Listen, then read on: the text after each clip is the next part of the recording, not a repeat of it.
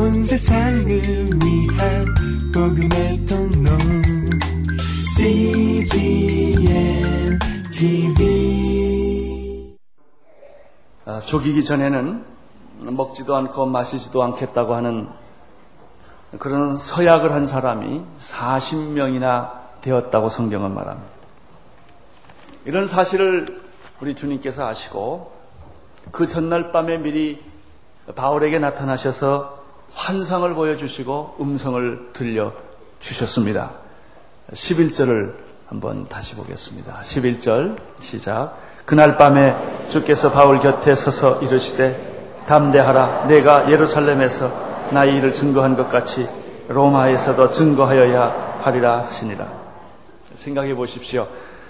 자기를 죽이려는 결사대가 먹지도 않고 마시지도 않는 사람이 40명이나 있다니 얼마나 두렵고 고통스러운 일이겠습니까? 우리가 직장에서 일을 하면서도 좀 싫은 사람만 있어도 소화가 안 되는데 가정에서도 자기 미워하는 사람이 있으면 바늘방석 앉는 것 같은데 자기를 죽이겠다고 밥도 안 먹고 물도 안 마시는 사람이 40명이나 기다리고 있다니 이게 보통 일입니까?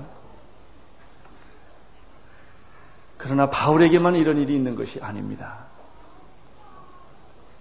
지금도 북한이나 공산권, 모슬렘권에서 전도하는 선교사들에게는 똑같이 이런 어려움을 겪습니다. 생명의 위협이 매일 따르는 것이죠. 저는 얼마 전에 중앙일보에 북한 성도들에 대한 기사가 일면에 난 걸 보고 굉장히 충격을 받았습니다. 이 기사가 나면 안 되는데 요즘 신문사들이 경쟁하느라고 분별 없이 기사를 막 내요. 이런 기사 나면 안 되는데. 혹시라도 한 성도가 다칠 수가 있어요. 우리는 마음대로 이야기할 수 있지만 이것이 현실입니다. 12절을 보십시오. 12절. 시작.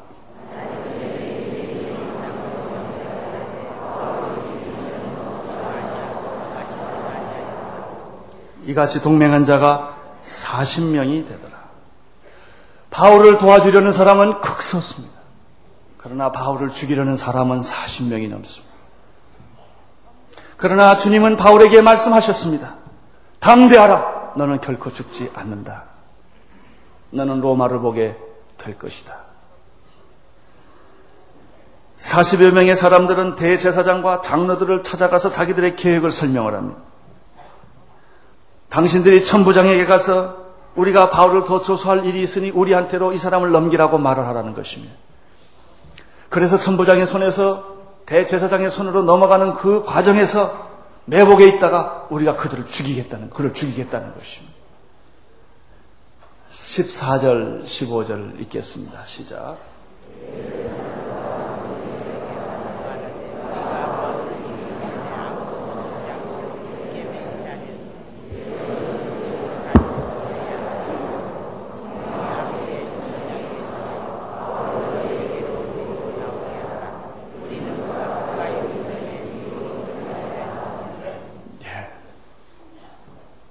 복음을 전하는 것은 바로 이러한 심각성이 있는 것입니다.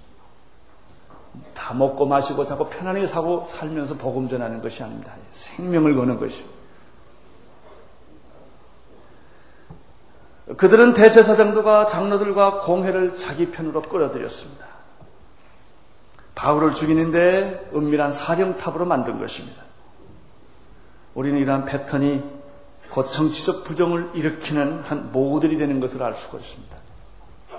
대제사장들과 서기관들과 장로들은 겉으로 보면 합법적입니다. 아주 신앙적입니다. 종교적입니다. 그러나 그들은 뒤에서 살인 음모를 꾸미고 있었던 사람입니다. 공산 지역이나 모슬렘 지역에서도 이런 일들이 똑같이 일어나고 있습니다. 불을 지르고 자동차를 전복하고 폭력을 행하고 심지어는 살인까지 주저하지 않습니다. 우리는 오클라호마에서 터졌던 엄청난 테러 현장을 봅니다. 일본에서 일어나고 있던 오음 진리계 사건을 봅니다. 다 이단 종교들이 개입한 것입니다. 이러한 현실은 예수님 당시에도 바울 때도 있었습니다. 앞으로도 있을 것입니다. 이러한 핍박에 대해서 예수님께서는 마태복음 5장 10절 11절에서 다음과 같이 말씀을 하셨습니다. 의를 위하여 핍박을 받는 자는 복이 있나니 천국이 저희 것입니다. 나를 인하여 너희를 욕하고 핍박하고 거짓으로 너희를 거스려 모든 악한 말을 할 때에는 너희에게 복이 있나니 기뻐하고 즐거워하라. 하늘에서 너희의 상이 크민이라. 너희 선지자들도 이같이 핍박을 받았느니라. 사도 바울의 삶이란 태풍 앞에 촛불과 같았습니다. 사도 바울은 사실 이러한 위기가 실제로 자기 주변에 있다고 하는 사실을 그가 모르고 있었습니다. 16절에 보면은 바울의 생질되는 사람이 이 사실을 전해줍니다. 17, 16절을 보십시오. 16절 시작. 바울의 생질이 그들의 매복하여 있다 함을 듣고 와서 영문에 들어가 바울에게 구한지라. 예. 바울의 생기는 우리가 누군지 잘 모릅니다. 이름도 잘 모르고. 여기 한 번 나오기 때문에. 아마 그가 좋은 그리스도인이었다면 여러 번 나왔겠죠. 그러나 이 바울의 생지를 통해서 사도 바울이 이런 뉴스를 듣게 됩니다. 사실 그렇죠. 우리들이 모르는 사이에 우리 안에 위기가 있는 거예요. 그런데 하나님께서 우리를 도와주셔서 오늘 여기까지 우리가 있게 된 것입니다. 여러분, 우리는 수없이 교통사고 날, 사고 날 뻔한 일이 참 많습니다. 다 도와주셨습니다. 제가 옛날에 김나국 목사님하고 저기 이 뒤에서 차 타고 가는데, 아, 덤프트럭이 그냥 내 차 뒤로 우지직 하고 들어오더라고요. 브레이크 파일 됐어요. 그 저 끝에서부터 브레이크를 잡았는데 이게 안 되는 거예요. 이리 튈까, 운전수가 저리 튈까 생각하다가 내 차 위에 올라가는 게 제일 안전하다고 생각해가지고. 올라오셨어요.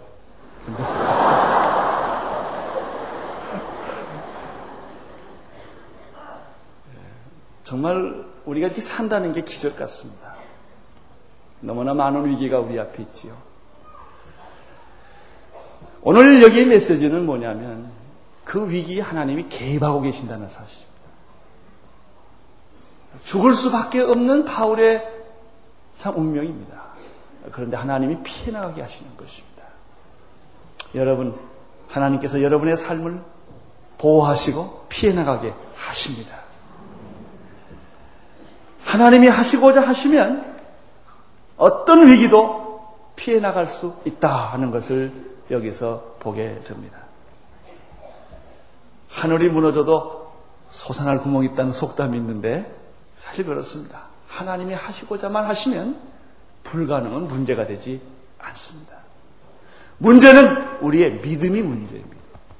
하나님은 없어서 안 주시는 것이 아니라 우리의 믿음을 테스트하시는 것입니다. 우리의 인내를 테스트하는 거예요. 그래도 기다리겠느냐? 그래도 믿겠느냐? 그래도 포기하지 않고 그 길을 가겠느냐? 이렇게 하나님은 우리를 시험하십니다.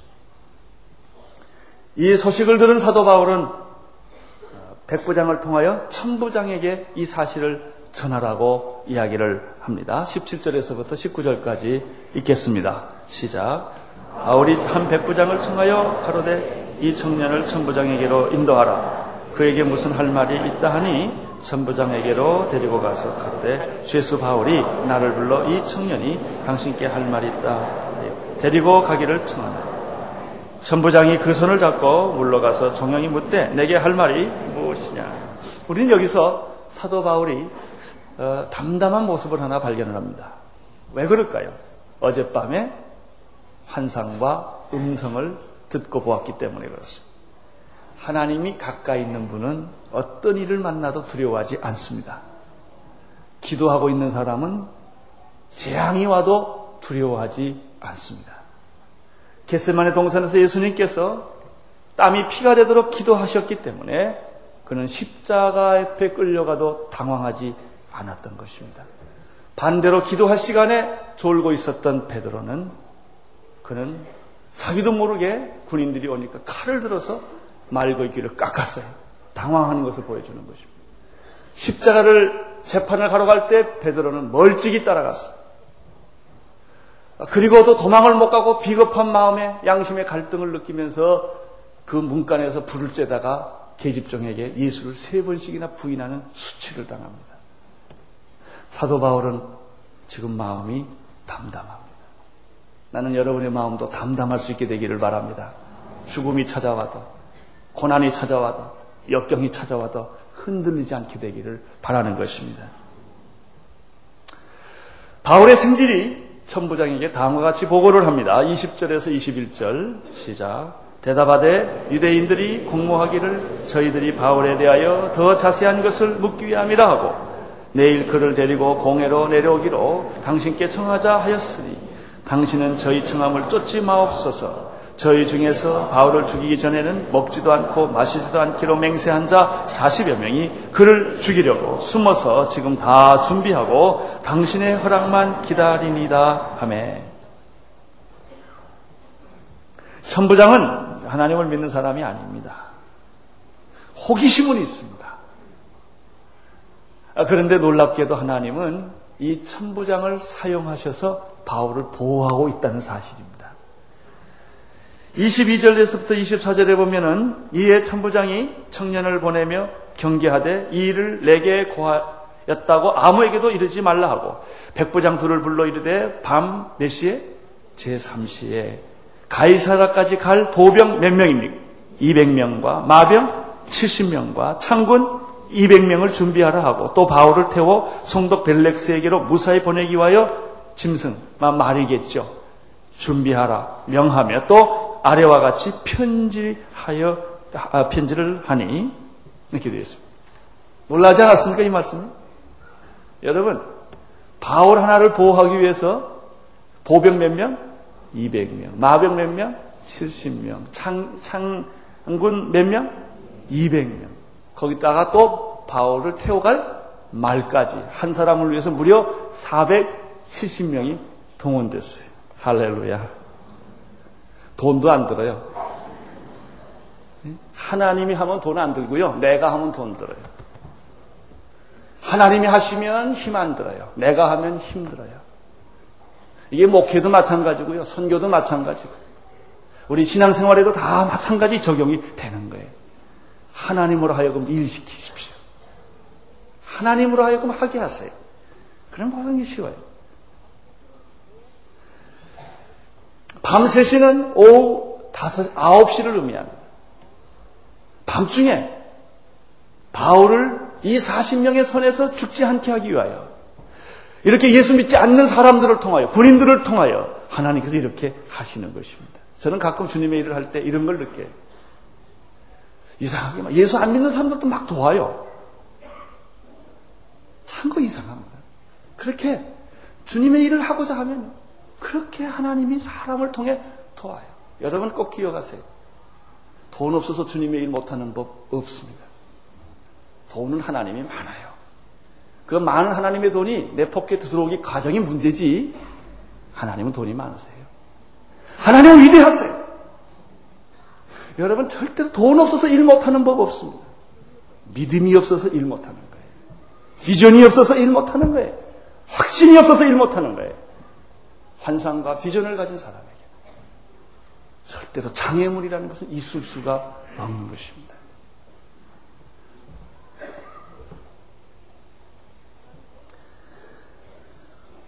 하나님께서 바울을 보호하기 위하여 바울을 돕는 사람은 아무도 없어요.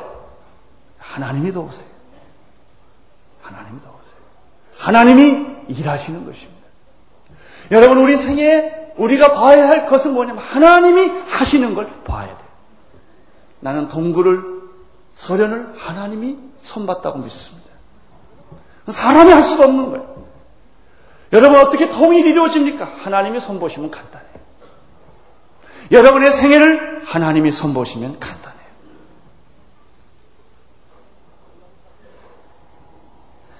어, 놀라운 사실은 이 천부장이 총독에게 또 편지까지 써주십니다. 부탁도 하지 않는 recommendation 어, 아주 추천장까지 하나 써주시는데 아, 사도 바울은 나쁜 사람이 아니다 라고 하는 것을 얘기를 해줍니다. 26절에서부터 30절까지 한번 같이 읽겠습니다. 글라우디오 루시아는 총독 벨릭스 각하에게 문안하노. 이 사람은 유대인들에게 잡혀 죽게 된 것을 내가 로마 사람인 줄 들어 알고 군사를 거느리고 가서 구원하여다가 유대인들이 무슨 일로 그를 송사하는지 알고자 하여 저희 공회로 데리고 내려갔더니 송사하는 것이 저희 율법 문제에 관한 것 뿐이요. 한 가지도 죽이거나 결박할 사건이 없음을 발견하였나이다. 그러나 이 사람을 해하려는 관계가 있다고 누가 내게 알게 하기로 곧 당신께로 보내며 또 송사하는 사람들도 당신 앞에서 그를 대하여 말하라 하셨나이다 하였더라. 천부장이 이 총독에게 자기가 보고 느낀 사실을 그대로 썼습니다. 이 여기에서 어, 우리가 아주 중요한 사실 하나 발견하는 것은 바울은 그렇게 죽일 만한 이유가 없다는 것입니다. 바울을 죽이고 감금할 만한 이유를 내가 발견하지 못했습니다. 그런데 사람들은 죽이려고 합니다. 이, 이 얘기입니다. 바로 이것은 예수님에게도 똑같이 적용되는 이야기였습니다. 우리 예수님께서 빌라도에게 재판을 받았습니다. 빌라도는 아무리 예수를 조사를 해봐도 사형을 시킬 만한 건덕지를 발견할 수가 없는 것입니다. 사람들은 예수를 죽이라고 말합니다. 바, 바, 이 빌라도는 참 죽일 죄목이 없는 거예요. 그래 할 수 없어서 예수를 쳐라! 채찍으로 치게 합니다. 그렇게 채찍으로 치면 백성들의 마음이 좀 누그러질까 해서 죽일 수는 없으니까 어, 예수를 치라고 말합니다. 그러나 예수를 쳤지만 백성들은 더욱더 예수를 십자가에 못 박아야 돼, 죽여야 된다고 이야기를 하는 것입니다. 사실은 그 국민들이 아니죠. 백성들이 아니죠. 사주하는 사람이 따로 있었죠. 언제나 배후 세력은 있기 마련입니다. 배후 세력은 언제나 합법적으로 나타나고 배후 세력은 언제나 가까이 있습니다.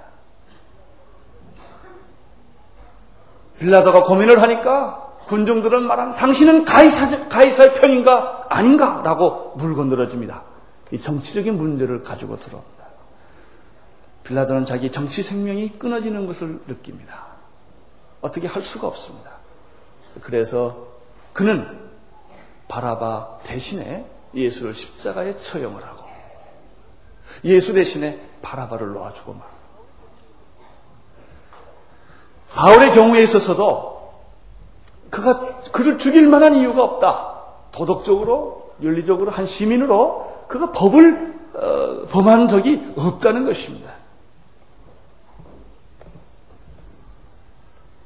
예수님도 법을 어기지 않으셨습니다. 바울도 세상법을 어기지 않았습니다. 여러분도 그렇게 되기를 바랍니다. 오늘 우리의 고민이 여기 있습니다. 우리가 예수 때문에 고, 난을 당하지 않는다는 것입니다. 오늘 그리스도인들이 오늘 한국의 교회가 정말 예수 때문에 고난을 겪고 있는 것일까? 성직자들이 사기 사건에 간다, 가담을 하고 교인들을 성폭행하고 구타하고 심지어 살인까지 하고 여러분 우리나라 대형 부정 사건에 그리스도인이 관계 안 된 게 어디 있어요?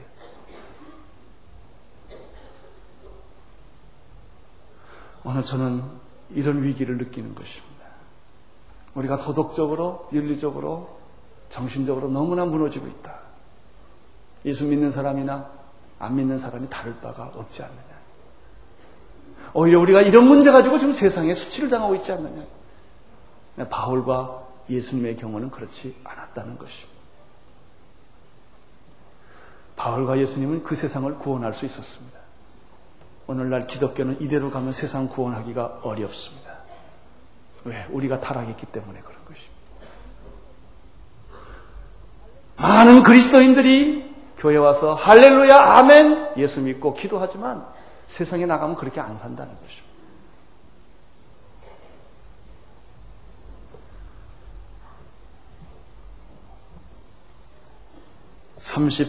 31절에서 35절까지 읽겠습니다. 시작.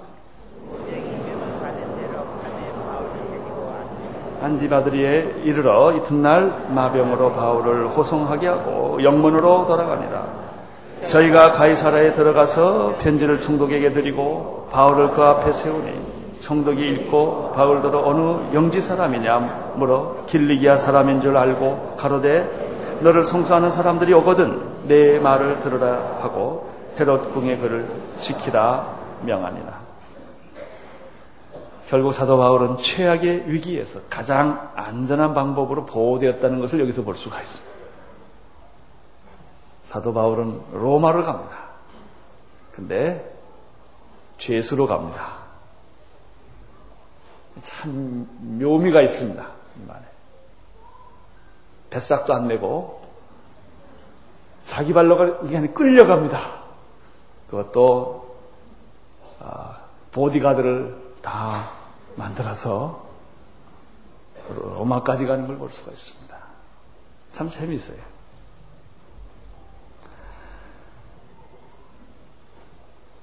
하나님께서는 우리들을 참 그 최악의 위기에서 최선의 길로 인도하십니다. 그런 경험들은 다 많습니다. 여러분도 많고 저도 많고 그렇습니다. 저희 부모님은 아버님은 아, 이북에서 일사업대 때 피난할 때 저를 어렸을 때 끌고 이렇게 피난을 왔습니다. 그래서 그 피난 올 때부터 어, 이, 남에 내려와서 신앙생활 할 때까지 우리 집에는 두 시간짜리 스토리가 하나 있습니다. 이렇게 늘 똑같이 반복해서 수없이 하는 스토리가 있어요. 우리 어렸을 때부터 그 얘기를 이렇게 늘 듣고 자라왔어요. 아, 하나님께서 어떻게 우리를 인도해 주셨나 뭐 그런 얘기들이죠. 이제 그 중에 한 토막 이제 이런 게 있습니다. 어, 달밤에 도망을 이제 가는데 저희 아버님이 이제 보안대원들한테 이제 잡히면 체포를 당하겠다. 밤에 어, 해가 달이 이렇게 떠 있는데 아주 환한 밤인데 어, 보안대원들이 온다는 것입니다. 어디 지형지물이 숨길 몸이 하나도 없어서 어, 다들 불안해하고 어쩔 줄 모르는데 할 수 없으니까 그냥 길 옆에 한쪽에 딱 엎드려 있는 거예요. 보면 다 알죠, 이렇게. 예, 가족들은 기도하면서 이걸 어떡하나, 어떡하나. 근데 그 보안대원이 그쪽으로 오다가 제 아버님이 예, 이쪽에 이렇게 바짝 누워 있으면 그 오른쪽으로 코를 풀더라는 거예요. 뭐 이제 그런 얘기들에 그런 게 한 두 시간짜리가 있어요, 이렇게.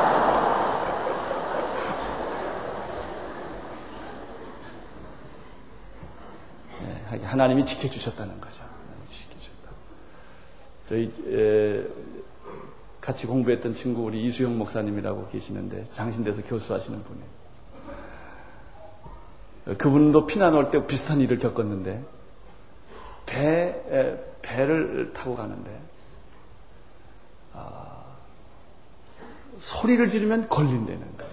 근데 아기가 막 우는 거예요. 입을 틀어마도 막 우는 거예요. 너무 울기 때문에 틀어막을 때는 조용하다 너무 또 우니까 소리가 뭐 그냥 굉장히 온 배에 탄 사람이 다 초죽음이 됐어요. 그래서 이제 논쟁이 붙었습니다. 이 아이를 죽이자. 그래야 다 살지 않겠냐. 그, 그 어머니는 절대 죽일 수 없다. 그 어머니가 그 아이를 안고 간절히 기도했대요. 뭐 그냥 얼마나 필사적으로 기도했겠습니까? 아, 근데 결정적인 순간에 애가 울음을 딱 그치더래요. 그 애가 바로 이수영 목사님 형님이에요. 그렇다고 그때 그런 얘기를 하시더라고요. 죽였으면 어떡하냐, 이게, 그때. 믿음이 없어가지고. 네.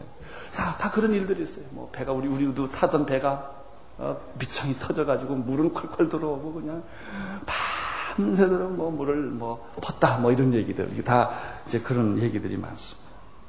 그래요. 여러분 생각해 보세요. 이렇게 살아있는 게 기적이 아닙니까? 하나님의 은혜가 아닙니까? 우리가 여기 이렇게 올 수 있었던 것은 하나님이 다 살려주시고 도와주셔서 여기까지 온 것입니다. 우리는 오늘 이 말씀을 통해서 몇 가지 교훈을 받습니다. 첫째는 아무리 우리를 해하려고 하고 죽이려고 하고 우리를 방해하려고 하고 우리를 시험 들게 하려는 세력이 있다 할지라도 하나님이 함께 하시면 하나님이 함께 하시면 모든 것이 피해 간다는 사실입니다. 사람의 살고 죽는 것은 하나님의 손에 달려 있습니다. 어떤 사람을 보면 천진난만 어린 아이 때 죽습니다. 우리는 그런 질문합니다. 하나님 왜, 왜 이렇게 이, 이 어린 생명을 데려가십니까? 이해를 못할 때도 있습니다. 그러나 하나님께서 그 아이를 그 어린 때 데려가는 것이 제일 좋기 때문에 데려갔을 거예요. 우리는 한 청년이 우리 교회에서도 지난번에 그랬어요. 스탠포드에서 박사학위를 마치고 세상 뜬 사람이 있었어요. 스쿠버 다이빙 하다 세상을 뜹니다. 어떻게 이럴 수가 있겠습니까? 하나님은 어떤 때 우리 청년을 데려갈 수도 있습니다. 어떤 사람은 무참하게 죽을 수도 있고 어떤 사람은 순교자처럼 억울하게 고문을 당하다 죽을 수도 있습니다. 그러나 그러나 또 어떤 경우에는 죽을 수밖에 없는 절대 절명의 그런 상황에 있지만 살아난다는 것입니다. 하나님이 함께 하시면 살아나기도 한다는 것입니다. 여러분, 하나님이 원하시면 아무 누구도 내 생명을 못 건들 거예요. 병이라도 어떤 불가능이라도 여러분을 건들지 못한다는 것입니다. 여러분 사도 바울이 로마를 가기 전까지는 죽을 수가 없습니다. 여러분 비전을 가지고 사십시오. 우리 언누리 교회가 하나님을 위하여 이런 일을 하고 싶습니다. 이 마지막 시대 이런 일을 하고 싶습니다. 이런 소망을 갖고 기도를 하고 우리가 비전을 가질 때 하나님이 이 비전을 주신 것을 가질 때 우리 교회는 부흥할 수밖에 없어요. 어떤 장애물도 어떤 위기도 우리를 막을 수 없어요. 우리는 갈 거예요. 2000년대를 향하여 갈 거예요. 우리는 2천명의 선교사를 보낼 것이며 1만 명의 사역자가 여러분 안에 나올 거예요. 주님을 위하여 이런 일을 하려는 거룩한 마음을 우리가 가지고 있고 또 하나님께서 이런 비전을 우리에게 주셨기 때문에 그런 것입니다. 여러분 개인 개인에도 그런 비전을 가지십시오. 무엇 때문에 삽니까? 결혼하기 위해 삽니까? 아기 낳기 위해 삽니까? 직장 갖기 위해 삽니까? 집안 지었기 위해 삽니까? 그런 그런 비전은 땅에 묻어버리세요. 그것이 여러분의 비전이 될 수가 없어요. 나의 삶을 불태우세요. 하나님의 영광을 위하여 나는 살기를 원합니다. 내 자녀들이 하나님의 영광을 위하여 살기를 원합니다. 나에게 이런 거룩한 목적이 있습니다. 자녀가 잠깐 잘못돼도 아무 상관이 없어요. 그는 반드시 잘 되고 말 거예요. 반드시 잘 되고 말 거예요. 그 기도를 여러분이 하고 있는 한 여러분의 자녀는 잘 됩니다. 이런 거룩한 생각. 바울에게는 이런 야망이 있었어요. 내가 로마를 가야 하리라. 그렇기 때문에 이 죽음들이 40명이 먹지도 않고 마시지도 않고 바울을 죽이려는 사람들이 잠복에 있지만 죽일 수가 없고 손을 댈 수가 없는 것입니다. 하나님께서 하시는 방법이 여러 가지가 있었죠. 또 생각해 볼 것은 하나님께서 하시는 방법이 여러 가지가 있는데 어떤 때는 하나님이 천사를 보내서 일을 하게 하십니다. 사도행전 12장에 보면 베드로가 감옥에 있을 때 천사를 보내서 깨웁니다. 베드로. 쇠사슬을 풀어주며 감옥 문을 열어주며 그리고 나를 따라오라고 그래서 그 감옥을 나오게 하십니다. 어떤 때는 하나님이 지진을 보내주십니다. 사도행전 16장에 보면 바울과 신라가 실컷 얻어맞고 감옥에 있을 때 옥토가 움직이고 지진이 나서 문이 열리는 그런 사건이 있었습니다. 하나님은 어떤 경우에는 이렇게 환경을 이용하기도 하시고 어떤 경우에는 천사를 보내기도 하십니다. 그럼 오늘 본문에는 하나님은 어떻게 하시는가? 사람의 마음을 변화시켜서 일하신다는 것. 바울의 생지대를 이용하셔서 하나님께서 정보를 주게 하시고 천부장과 이 총독의 마음을 감화 감동시켜 가지고 바울 편에 되게 해서 바울의 생명을 보호하게 하시는 것을 볼 수가 있습니다. 여러분, 마지막으로 드리고 싶은 말씀은 여러분을 방해하고 해하려 하고 여러분을 힘들게 하고 있는 사람이 있을 때 절대로 염려하지 마십시오. 걱정하지 마세요. 믿음대로 소신껏 그냥 가세요. 담대하라. 너는 로마를 봐야 하리라. 하나님의 축복이 여러분에게도 함께 하시기를 바랍니다.